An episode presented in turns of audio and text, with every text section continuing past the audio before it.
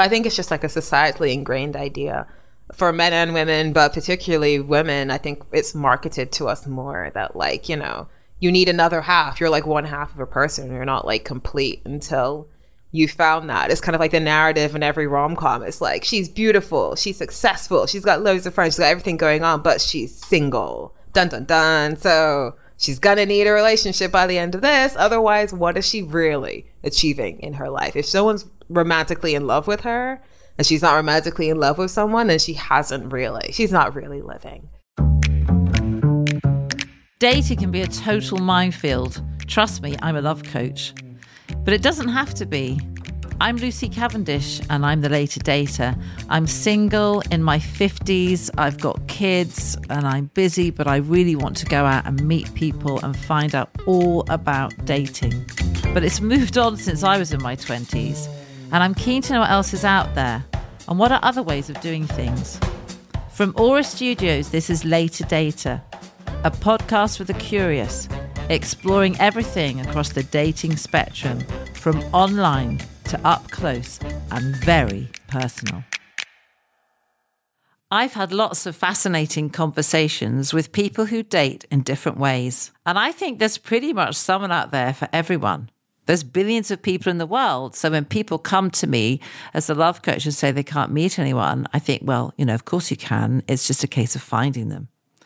But what if you have no interest in having a sexual or romantic relationship with anyone? I've really thought about that. And I actually have found that a really difficult concept. And it's because when I was a little girl, I used to sit at the French windows uh, singing a song which was called The Princess of France, sitting at the window. I don't know, I think my mother taught it to me waiting for my prince to come. And I would have lots and lots of fantasies around what's he going to look like and what we're going to do together and, you know, how wonderful it's going to be. And it was very Disney esque. Um, and I have to say, obviously, I'm single. So um, it did happen quite a few times, but it didn't last. So I'm really interested to know what it's like to be asexual because obviously we have relationships friendships, relationships with our family that do last. So I'm fascinated to hear from someone who's going to tell me much more about that. Today, I'm talking to Yasmin Benoit. Yasmin is an award winning activist, writer, and model who promotes the visibility of asexuality, aromanticism, and LGBTQ plus people of colour. So, hi, Yasmin, and thank you for being on the podcast. Thanks for having me. So, when did you first know you weren't interested in anyone romantically or sexually? Um, around the same time as everyone else realized that they were. So, early puberty. I think that's when everyone's uh, sexuality and interest started to be directed towards other people. And so it's like late primary school when I realized that I wasn't really on the same wavelength, but it wasn't something that became particularly obvious until I was a teenager. So, what were you sort of seeing around you that you thought other people around you, looking back on it, were experiencing and you and you weren't? I always compare it to that scene in The Walking Dead, like season one, episode one, where Rick Grimes wakes up and like the world has changed. It was like I came back after the summer holidays and everyone just went from like playing together, skipping together, playing like Legos to like wanting to date each other and fighting in the canteen over boys and girls couldn't just hang out with boys anymore and it was like who do you fancy? Who do you want to go out with? Like everything just the hormones kicked in and everyone just like switched. And i was like i am not interested in any of this stuff. And that was kind of when i thought okay this is different but i assumed it would happen to me like it would just kick in in a few more years, but it didn't. I was perpetually uninterested. yeah, that's that's interesting. That that's true. There's that moment. I think you're right, where suddenly people going from hanging out and being friends to there being a slightly different feeling around it. It all gets much more complicated. But you know, when I was a little kid, we used to play kiss chase all the time in the, in the playground. Did you have that when you were little? Yeah, but then, you know, you were trying to avoid the kiss. The kiss was like the bad thing. It was like you had cooties. So it wasn't, you didn't want to get caught. Like you didn't want to get kissed. So then it was kind of like the opposite. People did want to get kissed, and I was like, "Oh, we've we've we've changed all of a sudden." Yeah, I remember that. There was a one girl that really wanted to be kissed, and we were all like, "Ooh, you know, like why would you want that? you want to run away?" Yeah. So, how would you describe asexuality? What could you give us some some descriptions of that? What that means? Yeah, it just means not experiencing sexual attraction towards anyone, regardless of their gender. So it's like having a sexual orientation that's just not oriented anywhere. You felt it would kick in at a later age and then it didn't kick in? Yeah, I mean, I, I kind of assumed that, you know, it's all hormonal. So by the time I'm like a teenager, then I'll probably also be grabbing girls by the hair because they have a crush on the boy I have a crush on and things like that. I was never sexually attracted to people. I was never romantically interested in people, which isn't because I'm asexual, that's because I'm aromantic, which means that I don't experience romantic attraction either. And yeah, it just kind of always stayed like that. What would you describe as romantic attraction? So you're saying you're aromantic, but what did you feel was romantic attraction that you don't that you feel you don't experience? That's exactly it. I can't tell you what romantic attraction is because I don't experience it at all and it's a very subjective experience but whatever that thing is, I'm like, it doesn't compute to me. Platonic relationships are very much the focus. I've never wanted a boyfriend or a girlfriend. I've never had any remote interest in that at all. I've never seen that for myself. It's not the way my emotions manifest in people. It doesn't manifest in a romantic way. My way of expressing things wouldn't happen in a romantic way and it wouldn't be for romantic reasons. So it's just not how things go for me. Did you find that quite confusing when you were younger? I mean, I, I, was brought up as as many girls and maybe boys are too on that kind of romantic notion of the one and the someone's going to cut, you know, all those stories that aren't necessarily helpful. Did you have those stories around for you? I mean, I'm sure I did, but I just never saw the relevance to myself. So I didn't really process it. Like, it was, I, I reunited with a old friend from when like we've known each other since we were really little kids and she had memories of me that I didn't even have but when we were talking about like my orientations now she was like that makes perfect sense because even when we were little and I'd be like yeah one day like I'll move into a place with my boyfriend and I'll be like yeah and I could be like your roommate or something. Like I never it never never ever said it never crossed my mind even though I was constantly surrounded by those messages and I was like wow even like when I was like really little I didn't even think about it. I assumed I might have done but apparently even then, I it never crossed my mind. So I don't, I just didn't really see the relevance to myself.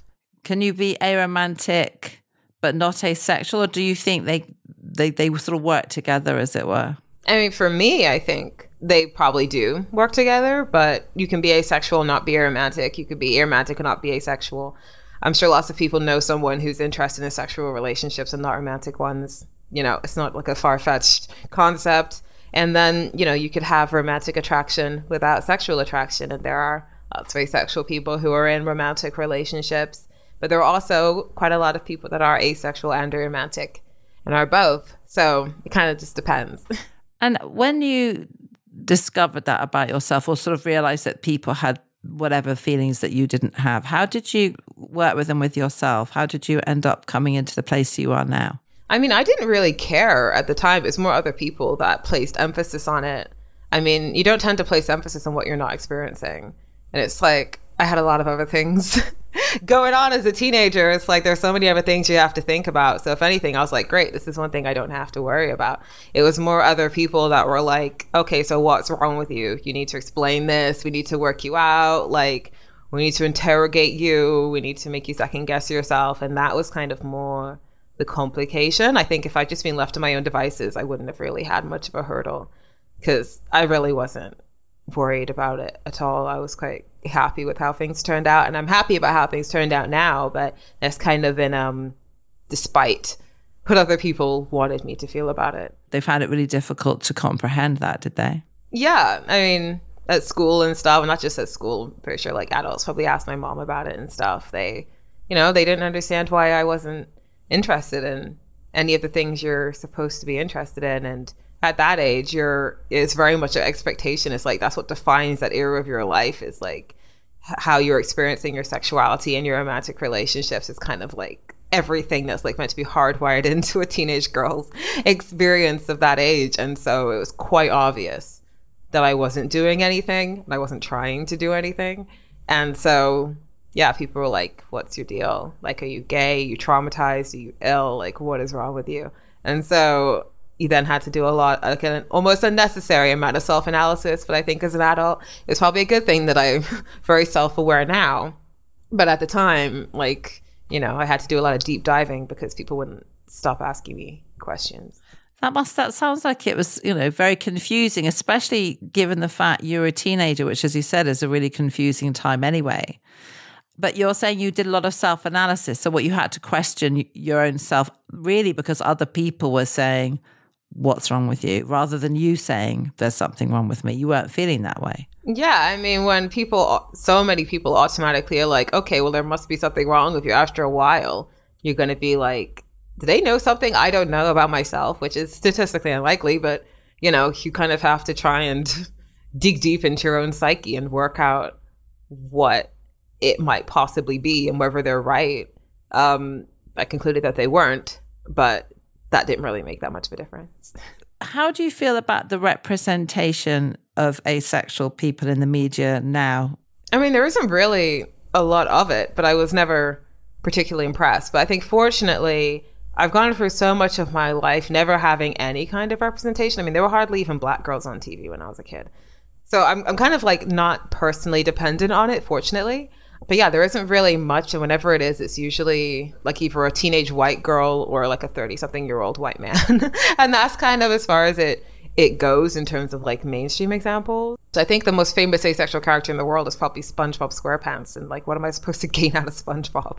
So yeah, he's not just asexual. He he lives under the sea and it's like a sponge. Yeah, so he's kind of you're not going to get anything there for you. Yeah, I mean, I was yeah, I was never particularly impressed by it. I always felt like there was always a preference for romantic asexual people. People don't really like aromantic asexuals. They don't really know what to do with that as a narrative. They don't really know how to build upon that. So it's usually very much like, oh, they're asexual, but don't worry, they're one of the good ones. They're not one of those weird ones that don't experience romantic attraction. And yeah, I, I just never really relate to any of it, which is kind of how I ended up doing what I do now because who could represent me better than myself? So tell me what you do now. What, what, how do you represent yourself? Tell me about that. Well, I mean, I'm, I've always incorporated asexuality into my modeling. So I do a lot of that. I'm a writer. I've written articles for like Vogue, GQ, Huffington Post, Glamour, Cosmo, a bunch of places. I'm a speaker. I speak at businesses and events and stuff quite often. I just launched the UK's first ever asexual rights initiative in partnership with Stonewall. And I'm a board member of ACE organizations, and I'm I know I've just kind of ended up filling the void that was there. The fact that like I get invited to do things like this, and I'm like the voice that people think to go to is an example of the representation that I never really saw. What is the messaging that you're saying? Because obviously, like you said, there's a void. You're filling that void with your life, with yourself. What is the messaging that you're saying to people, uh, especially to people who are thinking, well, well, maybe I also feel that way? Yeah, I mean, my message is always, you know, there's no one way to be asexual. There's no asexual look. There's no asexual way to look or dress, and that you can be asexual and confident and happy and live a perfectly fulfilling life. You don't have to be some like nervous, shrinking wallflower who's like depressed about it. And I think people have a preference for asexual people being like broken and insecure and unable to function in this sexualized world. And it's kind of like people don't want you to be too happy or too content. They want people that are different to feel different and to feel like there's something wrong with them so they can be pressured to conform and I kind of want to represent the opposite of that. You're right. You're not conforming to what people like people to do, which is, you know, be in couples or you know be in a very sexualized world and you're and you're not doing that how did you first discover a community of people or, or did you not really discover a community of people because i think when i was like 15 i was kind of a teenager during like the tumblr era so it wasn't too hard to find out about sexual orientations that were not the most common ones. Um, so someone mentioned asexuality to me, and I googled it, and I kind of saw that there was a community online and stuff, and I saw that all of these things existed, but I didn't really care at the time. I just took the definition and ran with it. I was like, I don't need to be part of some online bubble. it wasn't really until because when you're a model, it's kind of compulsory. Like you have to be on social media because that's kind of like how you promote yourself. And that was kind of how I started noticing and engaging with more asexual content. But I wasn't really part of the community or trying to be part of the community. It was just like when I started speaking about it, the community found me. And then before I knew it, I wasn't just like in it. I was kind of like a figure for it. And you're happy about being a figure for it because obviously, you know, you talk about it now. You have become a figurehead for asexuality and aromanticism. Is that something that's comfortable with you, or is it a place you've just ended up being? I mean, it's a place I've just ended up being, but I mean, I've made my peace with it. There are pros and cons to it. It, it kind of means you can't just be in your community like a normal person. You can't just kind of like, you know, just engage in a normal way because you're kind of seen as being like a, I know you kind of have to perform a certain role all the time. So that part of it's kind of weird, but like I take the responsibility that comes with it seriously. And I think I, or at least I try to do a pretty good job. And I don't just take that like that attention and just use it for like nefarious reasons. I try and make sure everything I do is constructive and helpful. So it's, it's given me a different path than what I expected in life or at this stage in my life, but it's fun. So I imagine there are people out there who probably don't believe you. They probably think I can, you know, turn her head. You know, you're a beautiful looking person. Do you get people sort of going, yeah, but you know, maybe if you're with me, you'd feel romantic or you'd feel sexual. Do do you get people sort of hitting on you in that way? Yeah, I mean, people try. They really overestimate themselves in that capacity. But it's kind of like, you know, it's not a reflection of who I'm around. It's not like, you know, if you were better looking, then I'd be sexually attracted to you. If you were like nicer or sweeter, then I'd be romantically attracted to you. Like I'm around very sweet, very good looking people all the time it doesn't make a difference. It's just someone's sexual orientation. I think it just kind of comes from people not really understanding that it's a sexual orientation and not just like a lifestyle choice. But then also there's people that say that kind of thing to lesbians. Like they just don't, they're just entitled.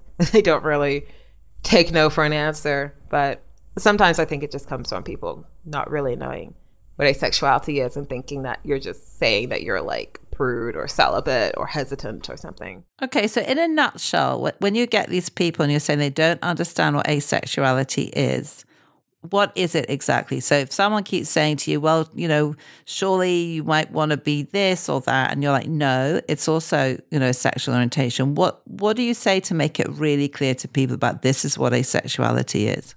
It's like imagine not being gay, not being straight, not being bi, not being anything. It's like that. I'm not sexually like it doesn't matter who what gender you are. It doesn't matter who you are. It's like I'm not. I don't experience sexual attraction. So it's a no. In the same way, like if a guy is saying it and they're like a straight guy, it's like you know, it's like I, it's a good looking guy comes up to you. It's like it's not gonna make you gay, is it? Like it's, it's not, there's nothing you can do about it.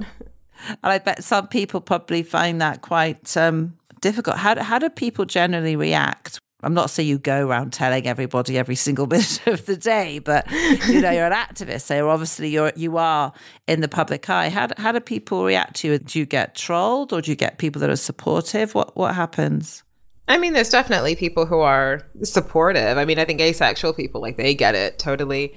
Um, but yeah, I mean, there's definitely people that don't believe me. They don't think I should look the way I do if I'm asexual. They don't think I should model if I'm asexual.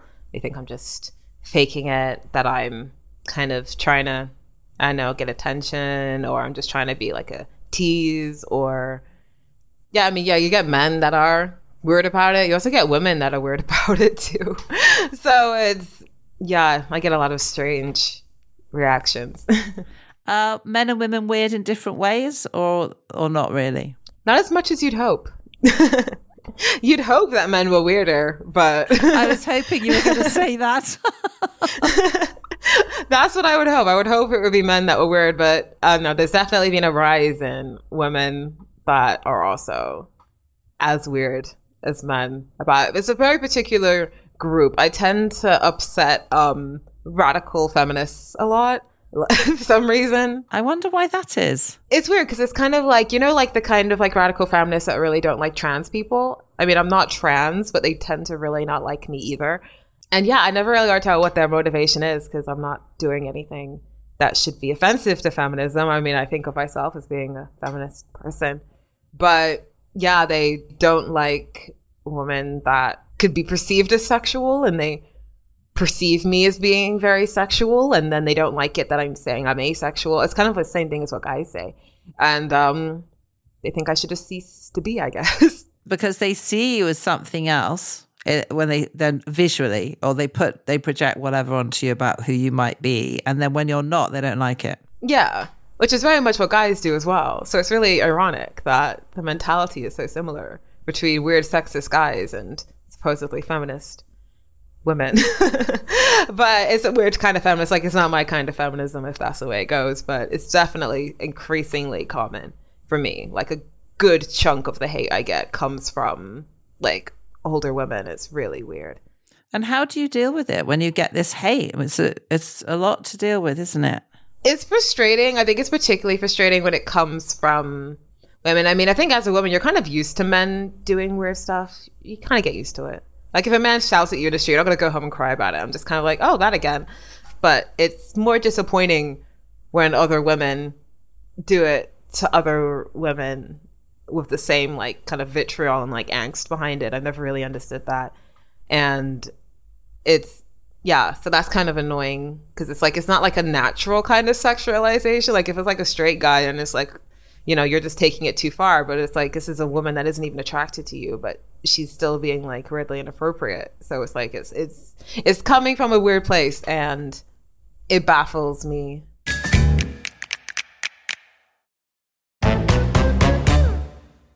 Do you find that actually because your life isn't going to be about sexual and romantic relationships, although I'm not saying it's not about relationships, friendships, and family and everything, does that give you a lot of time to just go, okay, I don't have to, hooray, I don't, you know, that's not me. So I can do lots of other stuff with my life because I don't need to, that's not part of my life. I think it just saved me some time. I mean, I guess it kind of depends on how much, I mean, different people dedicate different amounts of time to their to pursuing romantic relationships and sexual relationships and all those things. But for some people, like they find being single stressful and they find finding relationships stressful and then maintaining relationships stressful and then recovering from relationships stressful and then going into the next one. And some people, you know, if they really do want to have sex and they're having trouble finding someone to have sex with, I like that. And then navigating the the sex itself, and then like you know that can also be very time consuming. And so I'm glad that I don't have to deal with that. I would it would be a lie to say that I use every ounce of my time as incredibly constructively. I play a lot of Sims 4. I probably could be spending that time doing something else. But I I do think that it has, you know, there were aspects of, you know, going through university and stuff where it's like I was pre- aside from video gaming, I was pretty focused and I wasn't really having extra baggage on top of like other things you already have in life. So I'm kind of glad about that. You're totally right about all that stress. When you put it that way, I'm like, yeah, that's actually really stressful. Getting in a relationship, getting out of a relationship, all that, all that you've just said. Do friends come and sort of use you as an agony aunt? Do they come and, and offload on you a bit and say, you know, help me? Or, or, or do they think, well, I can't talk to Yasmin because this is just going to not be an area she wants to talk to me about? How does that work? I mean, well, for right now, I think most of my friends are single. I guess I just gravitate towards people that are single. But whenever I have had friends who, you know, are having trouble with that, I mean, people do talk to me about it. I found sometimes that, like, I think especially with guys, and I have quite a few guy friends, is that when they realize that you're not sexually attracted to them and you're not romantically attracted to them, they feel like, you know, they can just kind of see you as like a proper person because I think it's like a thing that that people have in the back of their minds.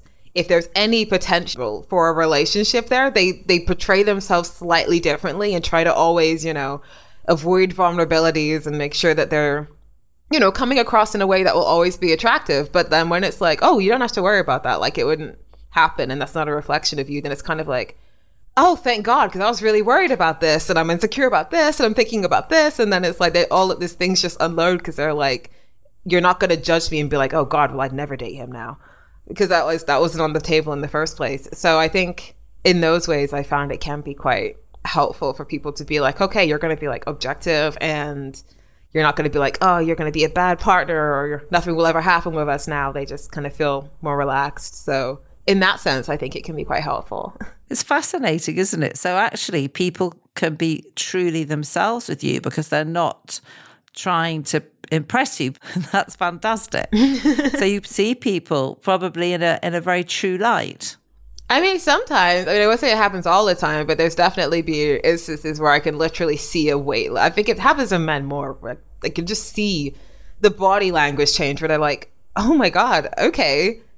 Well, I was wondering about this. So there was this aspect of my sexuality I was always like wondering about, but you know, I didn't. You can't just say that to a woman because then she might be like, "Oh God, you're not," you know.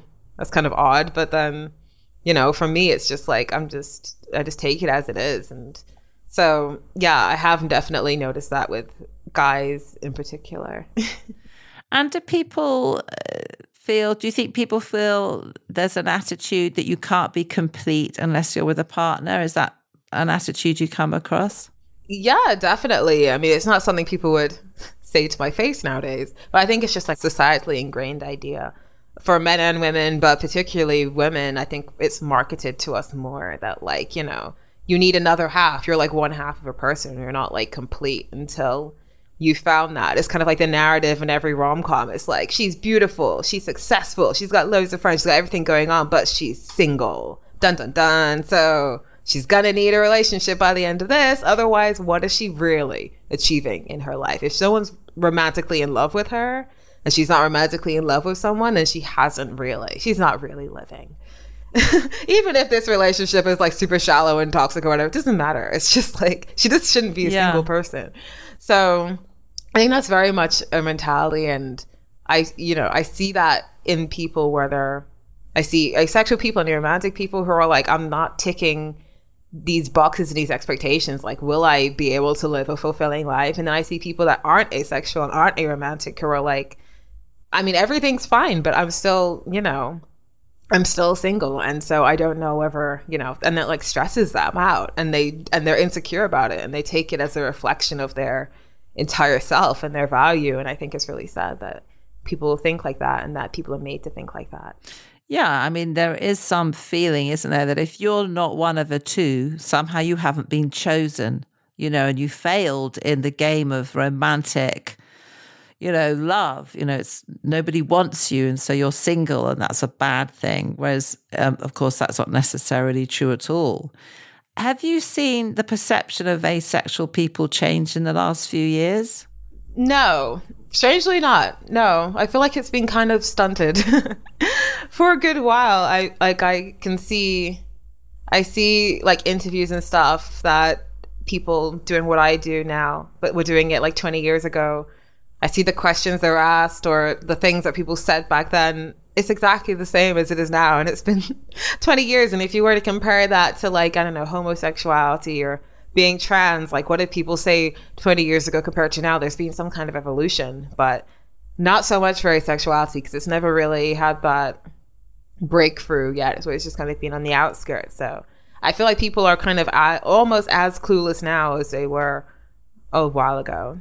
Yes, I think that's really true. So, what form does your activism take? What are you trying to get across for people? I mean, there are people out there that must really respond to, to what you're saying there's so many like areas that asexuality hasn't been included in. So, and I have quite a diverse range of interests. So I just try to insert myself into as many as possible. So if it's, you know, going to a university and then speaking with students and there's that kind of thing, not only am I giving a presentation that's hopefully educational, but answering people's questions and hopefully making them feel a bit better. And then there's, you know, social media stuff where it's usually me just like writing articles about it that people like or speaking in different places or doing research. I think research is really important. I've always valued research because that was kind of like what I was studying. I think that, you know, having data and evidence really helps to kind of legitimize things. And so I've always been interested in working in that area. And now I kind of get to do that. Or the project I'm doing with Stonewall. So it takes a lot of different areas, but I think the message overall is just that, you know, asexuality is like a real thing and it's not a problem. And I think it's beneficial for everyone across society to understand what asexuality is because I feel like our conversations about sexuality have diversified quite a lot. And I think everyone can learn things from different aspects of these conversations. But asexuality is still missing from the conversation. And I think everyone can learn a little bit about themselves, whether they're asexual or not, just by taking it into consideration. Yeah, so that sounds really helpful. And and do you get a lot of people responding to you? Do people come forward and say, actually, I think I'm asexual and aromantic, and I, I just hadn't really, I, I didn't know how to talk about it or who to talk to about it. Do you find that people reach out to you and want to engage with you about that?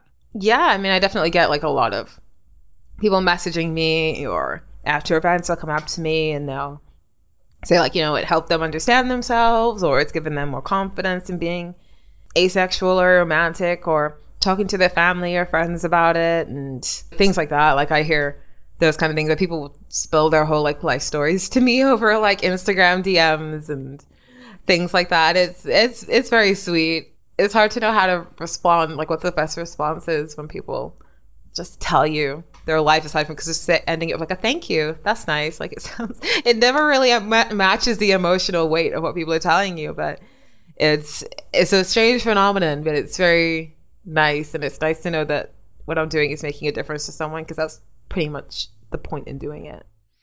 Are family and platonic relationships very important to you? Yeah, I mean, you know, when people talk about friendships and they're kind of like, oh, well, it could be more than that or you know like there's like a step higher. For me there isn't a step higher. Like i don't see it as being like the secondary form to romantic relationships. It doesn't need to develop into anything more. It already is the more. So that inherently means that i focus more attention on that and i just kind of i value different kinds of bonds equally.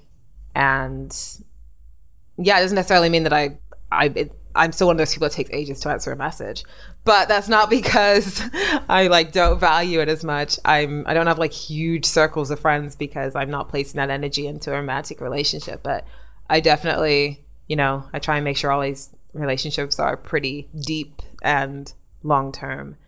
So actually, there is a lot to be got out of prioritizing platonic relationships in terms of bonds and um, commitment and you know, mutual experiences, um, maybe over romantic relationships.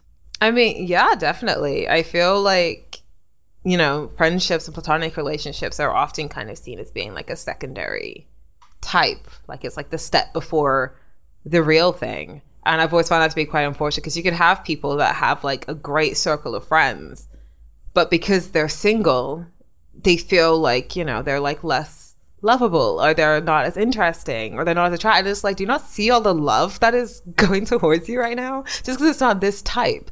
Like, I wish people could see the significance in platonic bonds and stuff as much and process that kind of like love and affection with the same significance as they would from someone that calls himself a boyfriend or a girlfriend or a partner because it still counts but i feel like it's not really prioritized on the relationship hierarchy as much but i think if people did, I think that'd be very beneficial for everybody.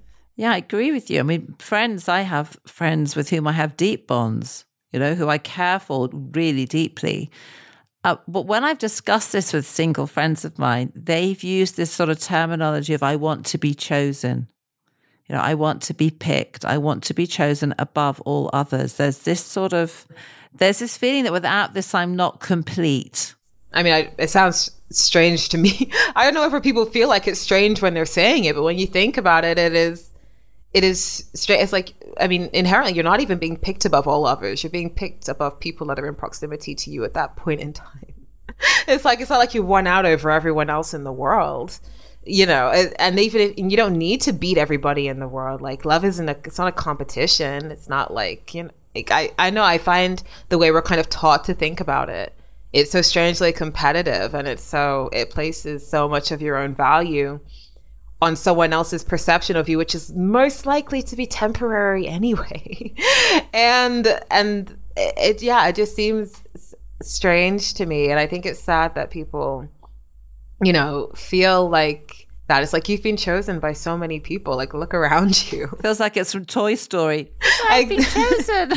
exactly. It's like you're not on a shelf. And again, we use that phrase to refer to on people. And it's like yeah. you're not objects in a supermarket. like you're human beings. It's so strange the way it's been like commodified.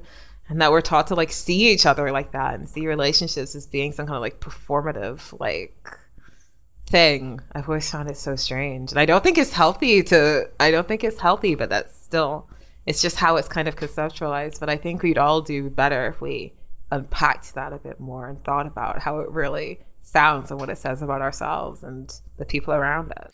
Yeah, I, I I've got friends that I was at school with when I was ten.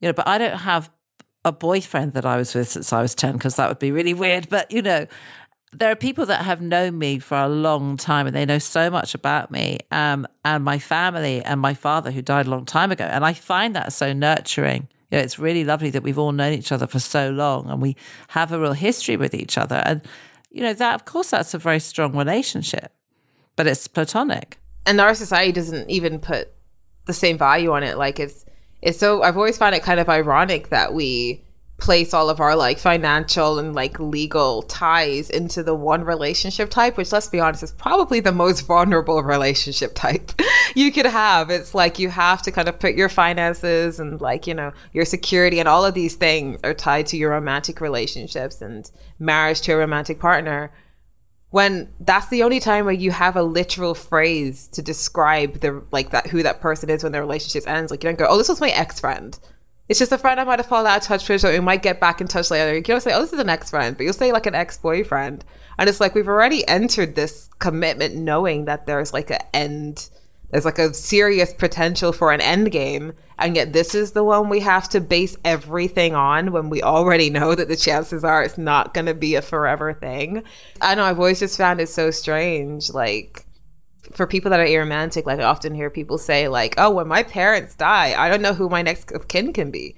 You know it's supposed to be a partner. If i don't have kids like what am i supposed to do? Like everything is so centered around your the romantic partner. As though that's like the most foolproof relationship you could ever have when you might have platonic relationships that would be way you know more substantial but you're not taught to build as much from that relationship in terms of like you know maybe buy property together or any of those things like you're taught that you need to do that with a romantic partner and then have an argument over who gets to keep the dog in the end and it all seems it's all so strange to me you didn't know that when you were little. So, what I think you were saying at the beginning is that this is how it's always felt for you. You you saw your friends go off, and you were like, "Well, that's not how I feel."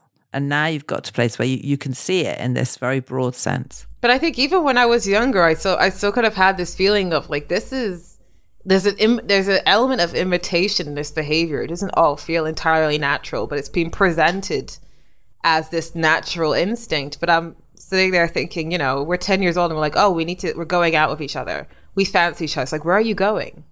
What are we really feeling? Or are we just feeling like this is now what's kind of being marketed to us as an expectation of how we're supposed to behave?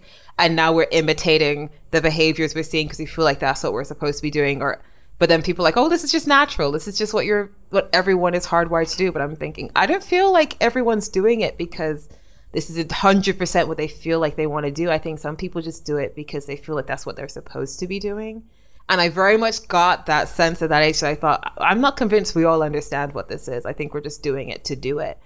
And as a teenager, I still felt, I feel like some of us were still doing this just to do it. And as an adult, I'm definitely like some of us are still doing it just because we feel like that's what we're meant to be doing.